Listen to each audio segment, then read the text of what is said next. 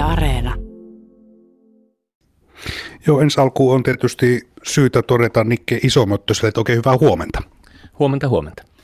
Ja onnittelut sitten saman tien, eli tuommoinen Filharmonisen orkesterin intendentin virka Turussa on merkittävää, merkittävää uusi työ, jota lähdet tekemään, mutta lähdetään vähän tarkastelemaan tätä meidän yhteistä historiaa. Tuossa muisteltiin, että ensimmäisiä haastatteluja kanssasi näissä musiikkiasioissa taisin tehdä 2000-luvun alkupuolella, ja olikohan näin, että silloin oli Jyväskylän ammattikorkeakoulun Jamki Jouset, eli jousiorkesteri aiheena.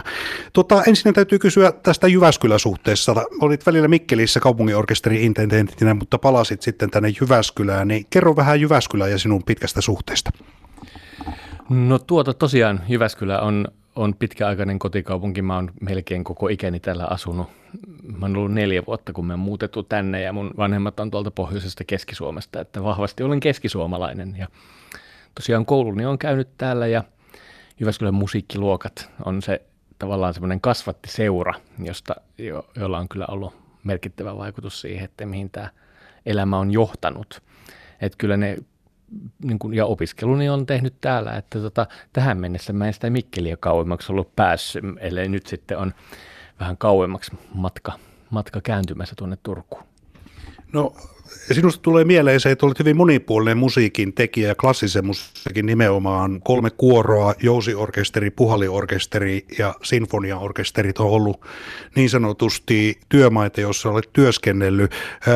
Jos ensimmäisestä suhteesta musiikkiin kannattaa puhua, niin tuo musiikkiluokat tietysti on sellainen kouluttaja, mutta tuo klassinen musiikki, monestihan meidän ikäiset nuoret hakeutuu populaarimusiikin pariin, mutta sinulle tuo klassinen musiikki avautuu aika varhaisesta vaiheesta. Joo, mä oon itse asiassa sitä miettinyt, että mitenkä, tota, mitenkä se tapahtui. Ö, osa syy oikeastaan Jyväskylän sinfonia kietoutuu tuonne historiaan – jo aika varhaisiin vaiheisiin. Mun eka tokaluokan paras koulukaveri, hänen isänsä oli silloin Jyväskylän Sinfonian kapellimestari Haatasen Kyösti ja tota, tavallaan sitä kautta niin mä ehkä kuulin vähän siitä, että mitä, mitä esimerkiksi kapellimestari tekee ja, ja on jäänyt mieleen sieltä Halssilan koulusta Jyväskylän, Jyväskylän Sinfonian vierailu siellä, että, että se on ollut se eka kosketus ja sitten kun mä menin musiikkiluokalle, rupesin soittamaan klarinettia ja sitä kautta kai se lähti ja varmaan sitten, en mä tiedä, mä olin varmaan sen verran outo, että kun muut rupesivat kuuntelemaan nuorisomusiikkia, niin mä rupesin kuuntelemaan Brahmsia ja en mä oikein tiedä mistä se tuli, se vaan tota, iski jossain lähti lapasesta niin sanotusti. Ja siitä tuli sitten elämän ura ja tosiaan olet nyt kunnostautunut hyvin monenlaisen musiikin, toisaalta niin kuin klassisen musiikin lajin taitajana ja, ja myös sitten opettajana, eli tuolla Jyväskylän ammattikorkeakoulussa sitten myös opetit. Jos ajatellaan tätä Jyväskylän kautta ja Mikkelin kautta, niin olet saanut vankkaa kokemusta sinfoniaorkestereiden kanssa työskentelystä ja, ja tietenkin nämä vuodet ovat erilaisia, mutta viimeisin on ehkä se kaikkein omituisin, kun on eletty koronavuotta. Ilmeisesti on näin, että nimenomaan viihdyt ison orkesterin kanssa, kun sitten myös tuo Turun filharmoninen orkesteri, niin sehän on iso orkesteri. No joo, äh, ehkä se orkesterin, tai siis tietenkin on, on hienoa päästä työskentelemään ison, ison orkesterin kanssa, koska siinä ne tavallaan taiteelliset mahdollisuudet on, on vielä niin kuin vähän, vähän isommat kuin pienessä, mutta, mutta se orkesteri on semmoinen niin kuin instrumenttina se oikeastaan, mikä on niin kuin määrittänyt mun tekemisiä. Että mä oon ollut aina, aina niin kuin orkesterista kiinnostunut ja mä oon ollut aina semmoinen, että vaikka mulla on, mulla on muusikon koulutus, tausta, niin mä en ole koskaan tota, halunnut keskittyä vain yhteen asiaan, että mä en ole ollut semmoinen hullu treenaaja, että mä olisin viettänyt vaan kaikki aikani siellä treenikopissa, vaan mä oon niin kuin ollut kiinnostunut niin monista asioista, että mä en ole voinut keskittyä vain yhteen. Ja se on varmaan niin kuin, se taustalla siitä, että miksi mä oon tehnyt niin monenlaisia asioita. Ja, ja sitten kun mä jossain vaiheessa rupesin miettimään, että mitä mä ihan oikeasti haluan tehdä, ja, niin se oli semmoinen pidempi prosessi, ja mä sitten päädyin, että kyllä se orkesteri on se organisaatio, jonka kanssa mä haluan sitten lopulta olla kuitenkin tekemisessä, ja onnellisesti täällä olen. Turun filharmoninen orkesteri ja Turun kaupunki elää klassisen musiikin kannalta erittäin mielenkiintoista aikaa. Nikke Isomöttönen, yksi tärkeä asia on se, että Turussa suunnitellaan salia, eli salia, jossa sinfoniaorkesteri pystyy esiintymään. Ja se on aika tärkeä suunnittelutehtävä ja lankeaa aika paljon sinun käsisi. No joo, näin on. Turussahan on, on Suomen vanhin konserttitalo käyttöön tehty konserttitalo 50-luvulta ja siellä on nyt sitten tehty semmoinen periaatepäätös, että talo on aikansa tuote eikä enää oikein sovellu siihen, siihen käyttöön, niin on tehty päätös, että rakennetaan uudisrakennus eli uusi konserttitalo ja se on tietysti näin Jyväskyläläiselle, kun on koko ikänsä konserttitalokeskustelua seurannut ja ollut siinä aktiivisesti mukana myös, niin aika, aika hienon kuulunen juttu, että pääsee mitä suurimmalla todennäköisyydellä tähän Turun uuteen rakennusprojektiin mukaan. Se on oikein innostavaa täytyy sanoa, että Nikke Isomöttönen hymyilee leveästi, kun hän kertoi tuo ja se kertoo innostuksesta, mutta tietysti myös tietoisuudesta siihen, että iso urakka odottaa. Aisapariksi taiteelliseksi johtajaksi on tulossa pianotaiteilijana aluksi tunnetuksi tullut Olli Mustonen, joka on hyvinkin laajentanut musiikillista repertuaaria viime vuosina. Minkälaista yhteistyötä Olli Mustosen kanssa odotat?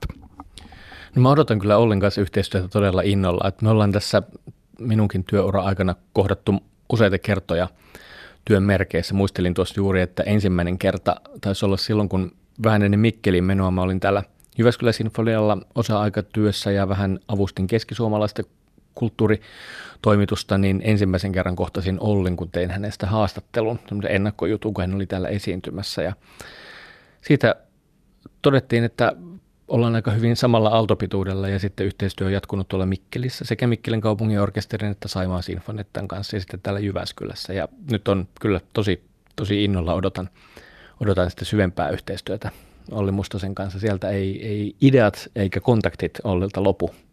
Ja se jatkaa tietysti kunniakkaasti Turun perinteitä. Siellä on ollut hyvinkin nimekkäitä taiteellisia johtajia tätä ennen. Mutta mennään tähän musiikin merkitykseen, josta haluan puhua erityisesti sen takia, niin kuin tuossa haastattelun alkupuolella totesin, on ollut hyvin poikkeuksellinen vuosi. Kaikkialla ihmisten kaipuu kulttuuria myös musiikkiin on näkynyt ja se tietyllä tavalla antaa eh, sanotaan nyt mielenkiintoisen lähtökohdan tulevan Turun kauden suunnittelulle. Nikke Isomöttönen, jos puhutaan tästä vuodesta, kuluvasta poikkeusvuodesta, niin mitä se on opettanut sinulle?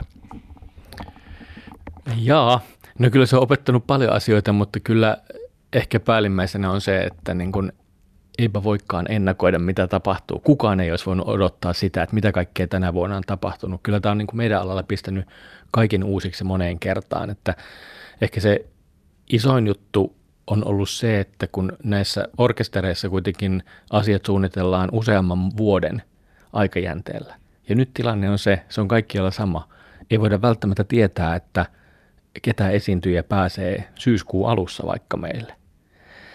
Meillä nyt on aika hyvä tilanne nyt Jyväskylässä tällä hetkellä, että me jo etupainotteisesti noin ulkomaiset vieraat pyrittiin siirtämään tältä kauden alkupuolelta myöhempiin ajankohtiin, että se on helpottanut meidän tilannetta, mutta on tämä, on tämä hyvin, hyvin, hyvin poikkeuksellinen ja aiheuttanut niin todella paljon todella paljon lisätyötä ja asioiden uudelleen miettimistä ja ohjelmistojen vaihtamista moneen kertaan. Mutta se toinen asia, minkä voisi ehkä ottaa tämän ajan myönteisenä puolena on se, että kulttuurin arvo on ymmärretty ja kun aikaisemmin on ehkä pitänyt hiukan perustella, että miksi pitää olla sinfoniaorkestereita, miksi pitää järjestää taidennäyttelyitä, miksi pitää olla teattereita, niin yhtäkkiä kun kaikki tempaistiin pois, niin tämä arvo nähtiin ihan uudella tavalla. Kyllä, se on juuri näin. Tämä voi ajatella kahdella tasolla, että jos me mietitään niitä kevään kevään aikoja, jolloin piti olla etätöissä ja vaikka Uusimaa oli suljettu ja ei oikein voinut käydä missään, yhtään tapahtumaa ei ollut, niin mä väittäisin, että varmaan aika suuri osa ihmisistä täytti sitä omaa neljän seinän sisällä olevaa elämäänsä jollakin kulttuurin osa-alueella, oli ne sitten kirjoja, elokuvia, musiikkia tai jotain muuta. Ja mistä ne sisällöt tulee? Ne tulee kulttuurin tekijöiltä ja taiteilijoilta. Ilman, ilman näitä sisältöjä meidän kaikkien elämä olisi ollut varmaan aika, aika tylsää. Sitten se toinen taso on se, että jos me mietitään kulttuurin merkitystä yhteiskunnassa – kaikki on nähnyt se, että miten, miten Suomikin on hiljennyt tänä, kulttuuri, tänä korona-aikana. Ja siis ravintolat nyt meni kiinni, mutta hotellit meni kiinni. Ihmiset ei liikkunut, ihmiset ei käynyt missään ja kyllä mä sanon, että aika paljon siitä johtuu siitä, että mitään tapahtumia eikä kulttuuritapahtumia ei järjestetty. Eli siinä nyt me on konkreettisesti nähty, minkälaiset vaikutukset vaikkapa kulttuuritapahtumilla on siihen, että mitä me tiedetään, että miten, niin kuin kaupungit, miten kaupungit, kaupungeissa ihmiset yleensä liikkuu. Hyvin on ollut hiljasta, että kyllä se kulttuurin merkitys tätä kautta tulee myös aika konkreettisesti näkyväksi. Ja myös sitten se, että vaikka puhutaan tästä digiloikasta ja siitä, että meillä on ainutlaatuiset mahdollisuudet etänä nauttia asioista, niin edelleenkin se musiikin, elävän musiikin tekijöiden ja yleisön kohtaaminen on siinä asia ytimessä. Matka Turkuun alkaa tänä syksynä, vielä on täällä Jyväskylässä töitä jonkin verran, mutta Nikke Isomöttönen, suunnataan katseita sinne Turun suuntaan, niin minkälaiset asiat odottavat jo tämän syksyn aikana, kuinka paljon tiedät tulevista työtehtävistä siellä? No Tietysti sille, ihan konkreettisesti en tiedä, mutta koska nyt samoissa tehtävissä on työskennellyt täällä ja Mikkelissä, niin tiedän sen työnkuvan kyllä aika tarkasti. Ähm, no sen verran tiedän, että, että samanlaiset haasteet siellä Turussa on kuin kaikissa muissakin orkestereissa se, että miten saadaan konsertit vedettyä läpi niin, että ne on muusikoille turvallisia ja yleisölle turvallisia ja saadaan kerrottua näistä meidän kaikista turvajärjestelyistä ja käytännöistä niin, että ihmiset uskaltaa tulla konsertteihin, koska siitä kaikkien orkesterien yleisöt voivat olla ihan varmoja, että, että kun konsertteja ja jos jo konsertteja järjestetään, niin siellä ne asiat on mietitty niin, että sinne on oikeasti turvallista olla. Että meillä kaikilla järjestäjillä on siitä tosi tiukka vastuu ja sen me kannetaan. Näin kertoi Nikke Isomöttönen tällä hetkellä vielä Jyväskylän Sinfonian VS-intendentti pikapuoliin Turun Filharmonisen orkesterin intendentti. Kiitoksia haastattelusta ja onnea vielä kerran nimityksen johdosta. Kiitos paljon.